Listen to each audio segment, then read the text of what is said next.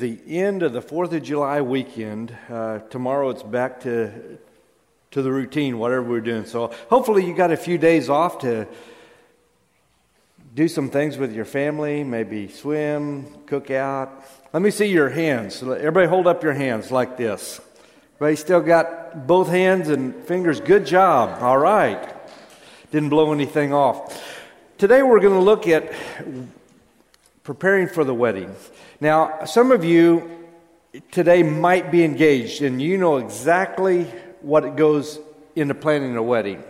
There's a lot of planning that goes into that 20 or 25 minutes of the actual ceremony. Some of you that maybe just got married know exactly what I'm talking about. And, and for, for you guys that aren't thinking about it just yet, or maybe not planning on it yet, some good advice. Now, we're going to look at a short little clip. Uh, some of you may know this guy, Mike Leach. He used to coach at Oklahoma. He was the offensive coordinator. He was the one kind of responsible for the air raid offense. Went on to Texas Tech, and now he's the head coach uh, for Washington State. And one of the reporters who was getting married in nine days asked him, like, hey, what kind of advice do you have for somebody getting married? And he said, well, you should have came to me sooner, but Okay, let, us just listen to Mike Leach on his advice for weddings.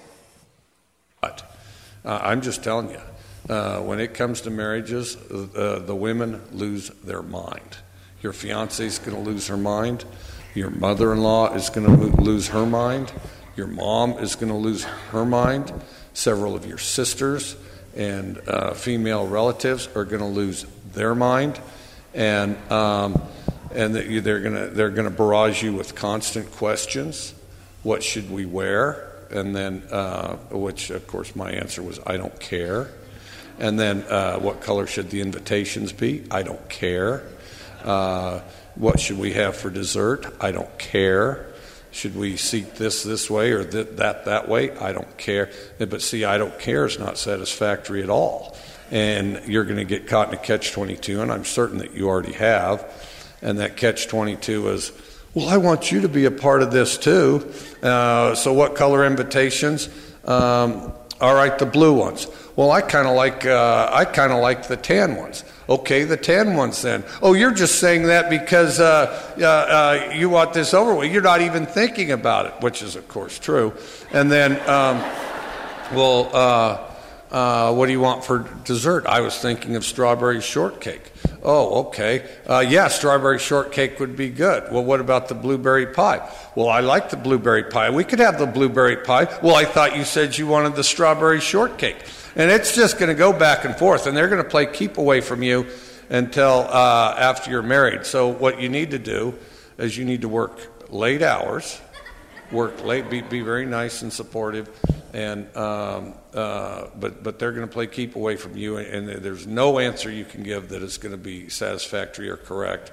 And if you successfully uh, please a few of them, the others will still be, oh well, I just don't feel like he's that interested. Yeah, okay, so so you need to work late, uh, go in the back room and read a lot of books.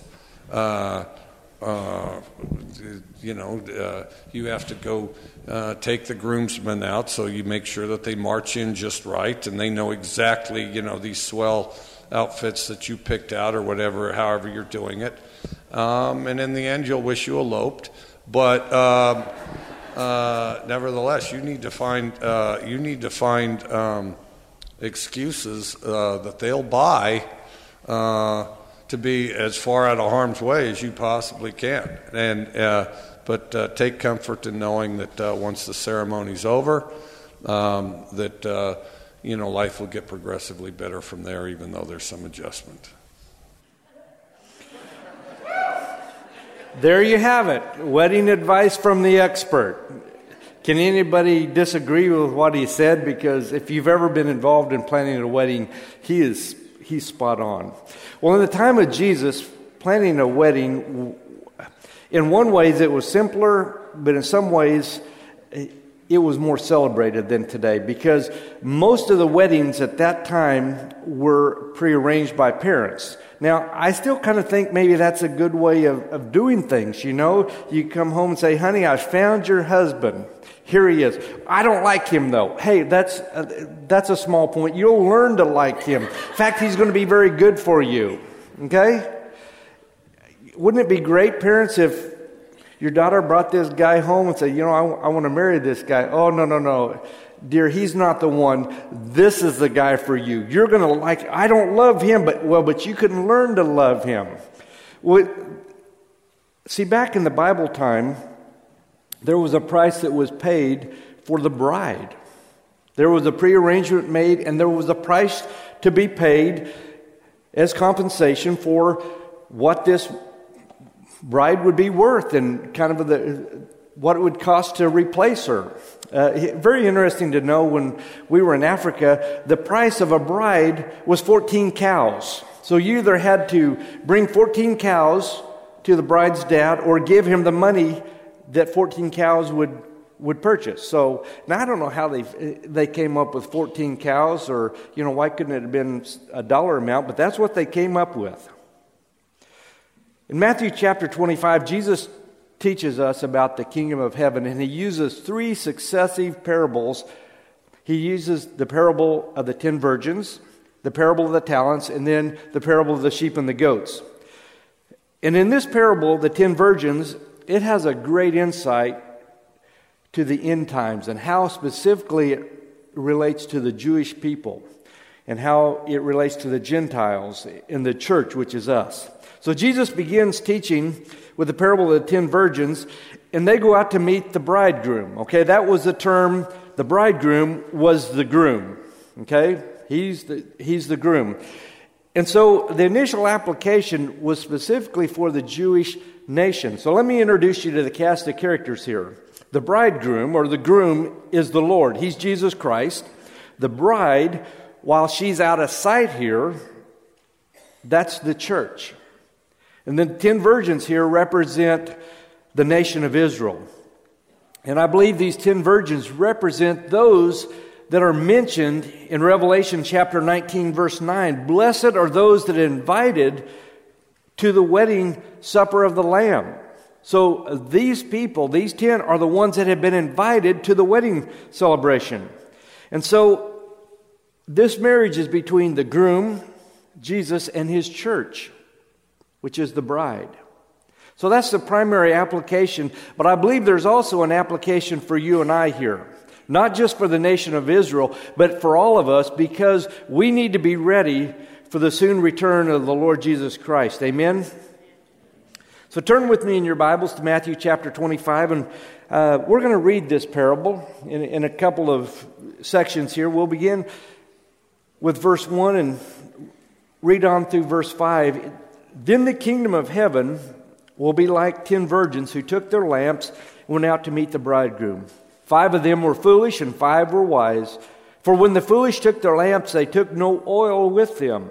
But the wise took flasks of oil with their lamps. And as the bridegroom was delayed, they all became drowsy and they slept. They were asleep on the job here. So Jesus uses something that was very common for them to identify with. This was a wedding feast, something people knew all about.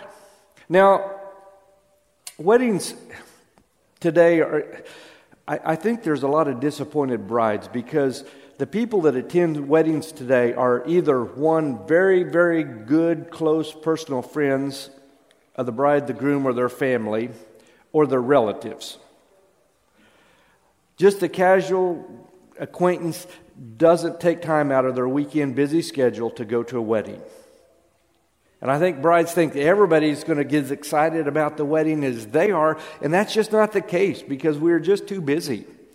But during the time of Jesus, that was a weddings were a big deal.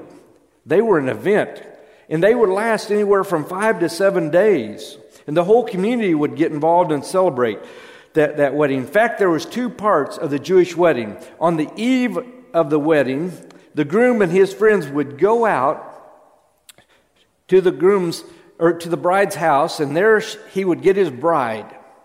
And I'm sure that that was the time that the exchangement of the payment for the bride was made. And then he would take his wedding party back to his house. And there would be people join in with this parade all along the route there, and they would they'd be singing and, and dancing and happy. It was a joyous celebration. And once they got to his house, the bride and her bridesmaid would go off to a different room, and there they would spend the night, and then the, the festivities would continue. Well, the next day, the second part of, of the wedding was the actual ceremony and the feast, and it was kind of like a holiday in the village, and they had exchange of presents, you know, when they gave them good advice on, on marriage and things like that. They gave them words of blessing, and then later that evening, the bride and the groom went off to them to themselves and they consummated the marriage, but then they didn't go off on a honeymoon. In fact, they didn't leave. They stayed around for the entire duration of this wedding celebration. Not quite what we think of a honeymoon today, is it? How'd you spend your honeymoon? Oh, with all my family and friends. No, we go away, right? Well, so verse 1, we see the anticipation all ten of these virgins knew the groom was coming. You know, there are a lot of people today that are familiar with the Lord's promise to return. A lot of people are familiar with the church and know that Jesus promised to return. So all ten of them knew he was coming, and they all go out to wait and meet the groom, and they all ten took their lamps with them. And so it, there doesn't appear to be any difference between these ten. Okay? They all knew that the groom was coming. They all took their lamps. They all went out to, to wait and to greet him. But they all ten didn't make the same preparations.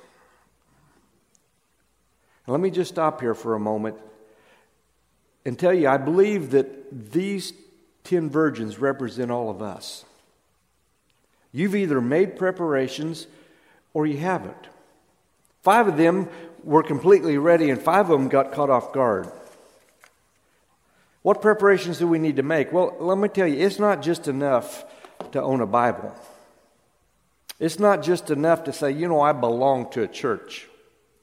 It's not just enough to say, well, I do a lot of good things. You've got to make lordship personal.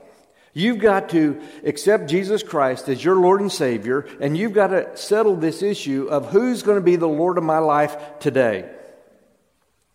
In verses 2, here we see that Jesus said five were wise and five were foolish. So he divides the whole world into two groups the wise and the foolish. A little later in this chapter, he's going to divide the whole world into two groups the sheep and the goat. And we do this all the time, don't we? We divide people into groups. You know, those who have and those that don't have. Those that are with it and those that are, well, they're not very with it. The educated from the uneducated. I want to tell you, I've done a lot of funerals in my time in ministry, and I've never had the room there with the casket and the flowers all around. Never have had anyone come in and say, you know, were they rich or were they poor? Were they in the in crowd or were they on the out? Were they really cultured and refined or were they kind of rough around the edges? Never had anybody ask that, but the question I have been asked a lot were they ready? Were they saved or were they lost? Did they get to go to heaven or did they end up in hell?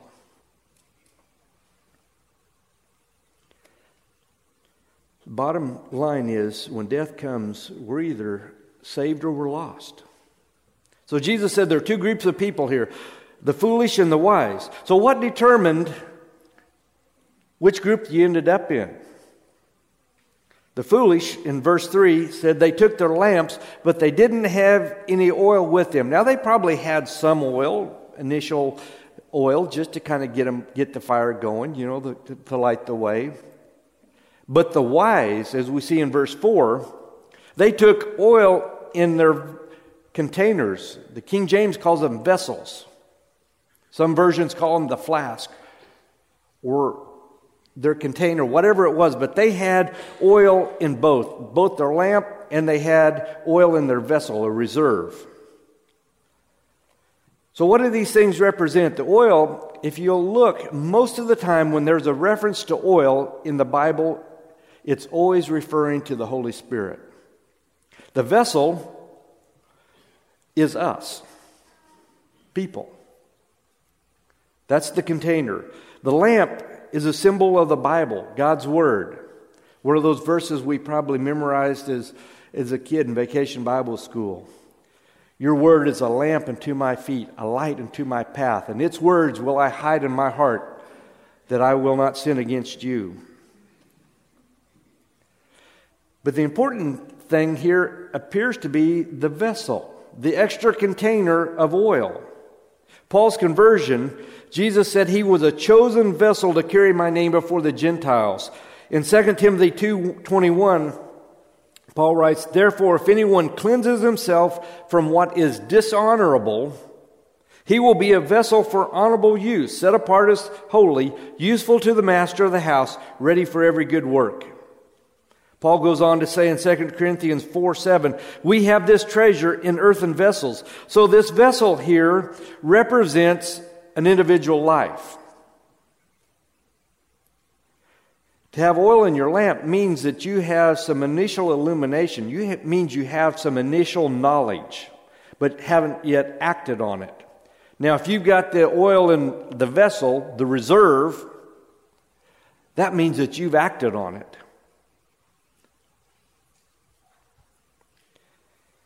That means you've acted and you have the Holy Spirit, Christ living inside of you. See, when you become a, a Christian, you have the person, the presence of the Holy Spirit actually living in you. And Paul said in Romans 8 9, if anyone does not have the Spirit of Christ, he does not belong to Christ. You know, sadly, I'm afraid there's a lot of people that just have an initial knowledge they haven't filled their vessel. Oh, they've gone to church on some regularity. They've memorized a few scriptures. They've even read a few good Christian books and maybe listened to a few podcasts. But you can't just have oil in your lamp, it's got to be in your heart and life. And I'm afraid there might be a lot of people, as Jesus tells us in a, in a few moments here as we read on, that are going to miss heaven, but they have all kinds of Bible knowledge, but they don't have any oil in their vessel. So, friends, I want to tell you the Holy Spirit has got to come into your life. And sometimes we're afraid of the, the Holy Spirit because we don't fully understand the working of the Holy Spirit, so we just tend to ignore the Holy Spirit and, like, yeah, I'm okay with Jesus, but I really don't want the Spirit living in me. So the teaching here is pretty simple. Those who didn't have the oil in their vessels were lost, and those who did were saved. When verse 5 here we see everyone was asleep. You know, sleeping's a natural event. Sometimes people actually even, believe it or not, go to sleep in church. Yeah, they do. As hard as it is to imagine, sometimes people, when they get into church, they just relax and they fall asleep. That's what happens when we relax. We let our guard down. You take a break, you, you, you, can fall asleep. Lost people sleep, though, in ignorance. Do you really think that they could go to sleep if they knew they were headed to a Christless eternity? If they were standing on the, the edge of eternity, cliff hanging by a, by a thread that could snap at any moment, do you think they could go to sleep but just comfortably and ignore things? The saved people, though, sleep with security and confidence, knowing where they're going because they have oil in their vessel. But there's still a warning because I think sometimes as Christians we can fall asleep and we just need to wake up. Jonah was asleep at the bottom of the ship when the storm came. It was a desperate time. And he woke up and he said, I'm the reason for this storm. It's my fault. Friends, we're living in some desperate times, and desperate times require desperate measures. And so I think that maybe we have become a little bit too comfortable when it comes to the end times. And sometimes I think the church in America has been caught sleeping. And we just quietly let the deterioration of our society go on all, around us. We've watched our society, the morals, and just decay and deteriorate around us. And we've just kind of sit back and done nothing. And we've watched our spiritual freedoms being stripped away one by one, and we have just accepted it rather than what we need to be doing, and that's confronting. Let's continue reading verse 6. But at midnight there was a cry, Here's the bridegroom, come out to meet him. Then all those virgins rose and trimmed their lamps. And the foolish said to the wise, Give us some of your oil, for our lamps are going out. But the wise answered, saying, Since there will not be enough for us and for you, go rather to the dealers and buy for yourselves. And while they were going to buy, the bridegroom came, and those who were ready went in with him to the marriage feast, and the door was shut. The darkest hour of the night, midnight, the bridegroom returned. The cry ran out, Here he comes, here he comes. And that was kind of a, it was really kind of a, a game that sometimes they would, would play, trying to catch the wedding party off guard. When's he going to come? Well, we don't know. Sometime. You see, they had knowledge of the Word of God, but they hadn't responded. And over and over and over again, you're going to see warnings for us to respond to the gospel. But people, they procrastinate. Why do we procrastinate? You know, people don't go to the dentist when their teeth don't hurt. They wait till the pain gets so bad they finally say, okay, I need to go to the dentist. We don't do preventive maintenance on our house till something happens and well, now I've got to do it. That's just how we operate. We procrastinate. But why do people procrastinate on the most important decision they will ever make in their life? They panic. Our, our, our, lamps are going out. Give us some of your oil. But it was too late. The issue at that time was the oil. Did you have oil or not? And the issue today is still oil. Do you have oil or do you not have oil? So if Jesus came back today, the, the question would be is do you have oil in your lamp and in your vessel? Or are you running out? You see, the wise virgins in verse 9 couldn't give them the oil. Now, you can give people a lot of things. You can share a lot of things in life. You can share some clothing, some, some food, money, but you cannot share salvation. You can share your testimony, but you cannot give somebody your salvation. They have to decide that for themselves. So, what that tells me is your saved relatives aren't going to get you into heaven. You can't ride on the coattails of somebody who is in that relationship with Jesus Christ and has got plenty of oil. You can't skate along with them.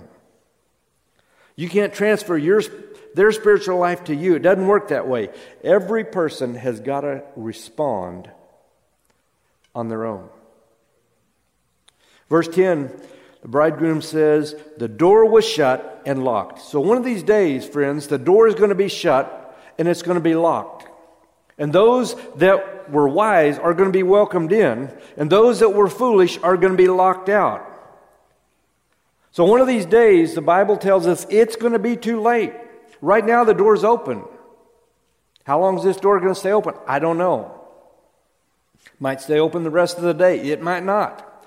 It might stay open the, the rest of this week or maybe even the rest of this year. We don't know because Scripture says nobody knows the day or the hour. But we're told we need to be ready. So when that day comes, you're either going to have oil in your vessel or you're not. Plain and simple.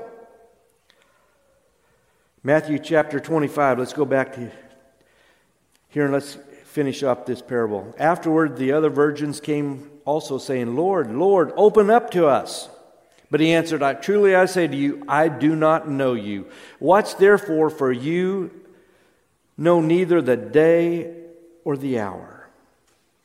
You see, they sounded like believers. They knew the right words. Oh, Lord, Lord, it's, it, it's us. But he said, I don't know who you are.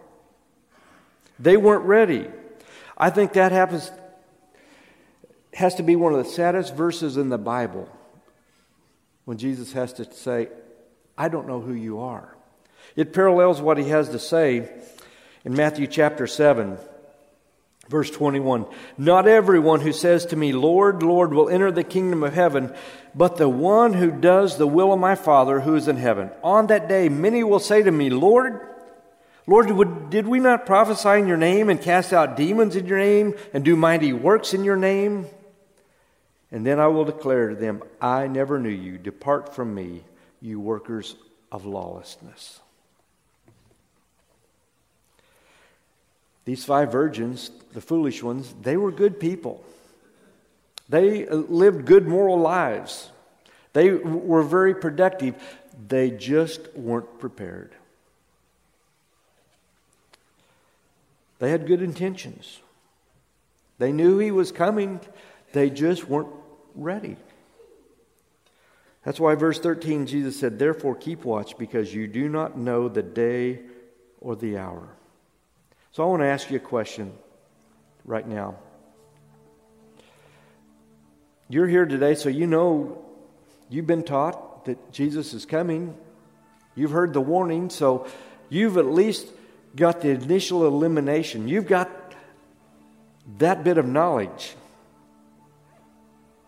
But are you ready? Are you ready for the unknown hour that the Lord may return?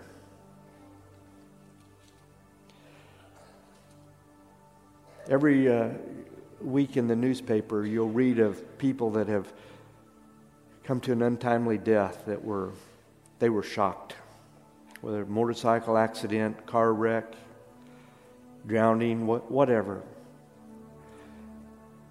The one thing all those people have in common is I bet when they woke up that morning, they did not realize that today was going to be the last day on this earth for them. I bet they didn't think, wow, this is going to be this is going to be it for me. The only thing that's going to matter is are you ready or you're not? Are you wise or are you foolish? Some of you today, just by the way you live your life, I can tell that you have oil in your lamp and you're carrying around that extra reserve. You've got that flask, that vessel. You're ready. There are some people here today that may not be ready for that sudden return of the Lord. Maybe your lamp's kind of starting to flicker, about to go out, and you don't have any more oil to put in it. Friends, I want to tell you, one day it's going to be too late, but right now the door is open. And what you decide to do will determine where you spend eternity. So you're, you're either going to be one of two groups the wise or the foolish. There's no in between. If you don't know Jesus as Lord and Savior, and if you don't have oil for your lamp, I want to invite you to make Jesus the Lord of your life today and settle this issue of lordship once and for all.